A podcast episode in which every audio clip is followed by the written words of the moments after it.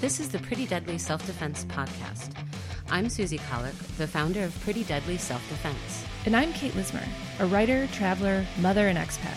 As a woman who lives in a big city and likes to travel, I'm very curious about self defense. I've never had any training, so I have a lot of questions. And I have a lot of answers. We figured you probably have similar questions too, and so we thought it'd be a great idea to share this conversation and put it in a podcast. So, welcome to the Pretty Deadly Self Defense Podcast. So, this episode is like my little brainchild based on things I know about you. And um, you, when we first met and I had you on my podcast, we talked about your life in like New York. Was it the, it was like late 80s, early 90s? Mhm. Yeah, in New York. And your love of uh, punk rock music. And was it, where'd you work? CBGB's? CBGBs. Yep. And and then as we got to know each other, we and I learned more about your work in self-defense, you also told me that you felt like this choice to do this kind of um, uh, self-defense work was also or your particular martial art, I'm sorry, was something that was already a part of you. And lately I was thinking about how punk rock sort of embodied also, you know, I don't know, maybe this, uh, not like anarchy, but also people who have been marginalized and sort of, um, you know, minorities, like people that have been ostracized in ways that they deserve protection. And I guess I was just wondering if you see any connection between, you know, your, your love and passion for punk rock and that sort of phase of your life, but also how you were drawn to martial arts. Um, there's a, I don't know if they're classified as a punk band here in Berlin called Dead Centuries, who I happen to know.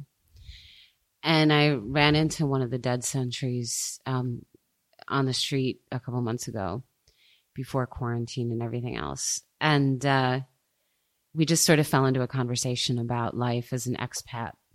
He's originally from Australia.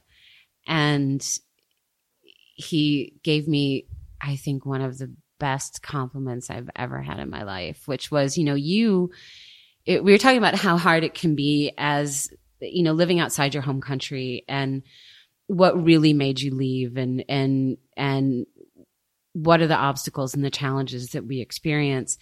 Um, why didn't you feel you fit in to the society and the culture that you came from?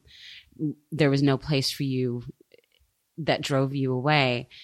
And he said, you know, and you, Susie, I mean, you're here doing your own thing, building your own business, doing this, you know, self defense program that you created yourself, you know, it totally punk rock. and he's like much more punk rock than I am, or I ever probably was, you know, and I was like, wow, that is, wow, I feel cool, man. it was a great compliment because I still remember it. Um, yeah, punk rock and ninjutsu and martial arts and all these things. Um, you're right in the sense of, you know, punk is, was about marginalized people, is about marginalized people. But I think more than that, it's about, it's about, um, it's about questioning the status quo. It's about questioning the accepted order of things. Um, it's absolutely about challenging authority. And I don't feel, I mean, there's an aspect of punk that's certainly about challenging, you know, authority with a capital A. Presidents, queens, you know, judges, the police, all of these things. But there's also questioning authority of you know the sort of authoritative wisdom of this is what society should be Mhm. and this is what everyone should be in society. And i think one of the most beautiful things about punk is it says you know fuck you. No it, not necessarily that i mean I, punk allows for people to be whatever they want to be or be nothing you know, which of course kind of then slides into grunge, doesn't it? But nonetheless, it's uh it's it's going it's very much going against the status quo and going against um uh, the mainstream. You know, I think everybody knows that about punk, but it's not necessarily to rebel just to rebel. You know, it's not going against those things just to go against those things. It's to say that, you know, what, let's question these things. Why is it accepted this way? Why can't it be something else? I, I think uh, there's so much in, in like early punk history that really addresses this stuff. And I'm not talking about the Sex Pistols because that was, you know, their own thing with Malcolm McLaren, but, you know, the Ramones, absolutely. And, you know, the bands that played when CB started showcasing punk bands. Um, the Clash, of course, is like probably one of the one of the most articulate about all of these ideas of what punk really is. You know, Joe Strummer had such a deep, deep understanding of, you know, the social and political aspects of of kind of the establishment versus the punk community and and why that existed. And you know it was it's it's anyway I love the Clash. google it Yeah, yeah. if you don't know if you're listening and you don't know who i'm talking about. So so how what is that how does that relate to martial arts and ninjutsu? And so ninjutsu is known as the art of the ninja. There's more to it than just ninja um, but of course the ninja were eh, were farmers. And they had to defend what they had against you know a higher a, yeah a more privileged class which were samurai. Um, especially when there were no wars going on and they're just samurai roaming around taking all the rice and the daughters and the this and the that. And so they also were kind of rebelling against um, a, a status quo that was designed to harm them so they also in a way were marginalized people and using whatever they had to learn to protect themselves, to create a, a, a, very, what I find to be a very beautiful martial art. You know, all the assassin stuff and running through shadows and all of that crap came later.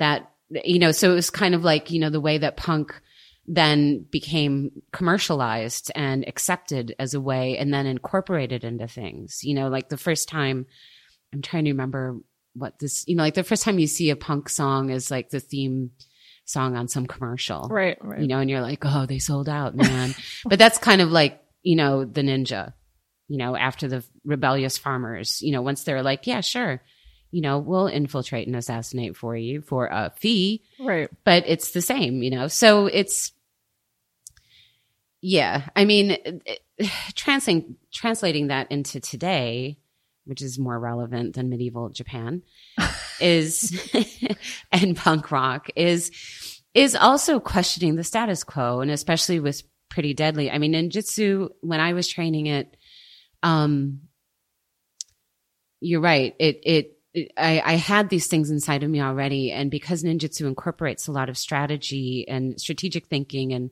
situational awareness, it also forces you to you know, you're looking for where are the openings, where are the weaknesses, where are the holes, you know, not only in your opponent, you know, as either as an individual or as a group, you know, maybe in the structure of a house, if you're going to, you know, like get all medieval Japanese about it, but also in, in a government structure, in a societal structure, you know, wh- where are the holes? And is this really, is this really real in a way? Mm-hmm. You know, can I turn it around? Can I use it to my advantage? Can I, um, can I infiltrate? Well, just to give, Can an, I take it down? an example, because I'm thinking of now your work with refugees where you've had to really integrate like what their particular cultural experiences and even in, even, you know, having to do your, having, uh, having your own learnings about what their experiences are within their culture to give them these openings. Right. Right. Exactly. So it's, it's, uh, you know, I mean, punk rock is, is as loud and in your face and undeniable and doesn't want to go away.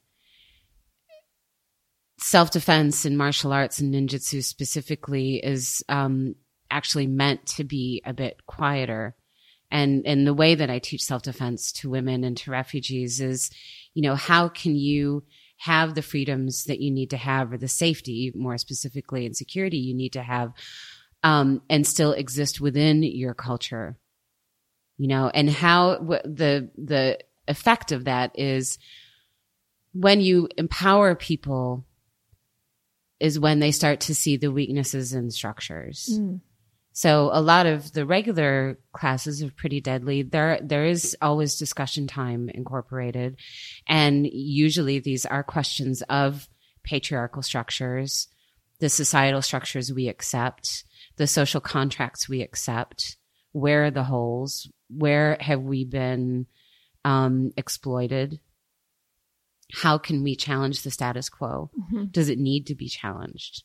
How do we do this in a way that doesn't doesn't incur punishment Right. to us? So, you know, it's a it's the nature of punk rock to challenge, but also to look at things from a different angle. Um, I think is is the thing that's most related to my interpretation of self defense and and martial arts as well.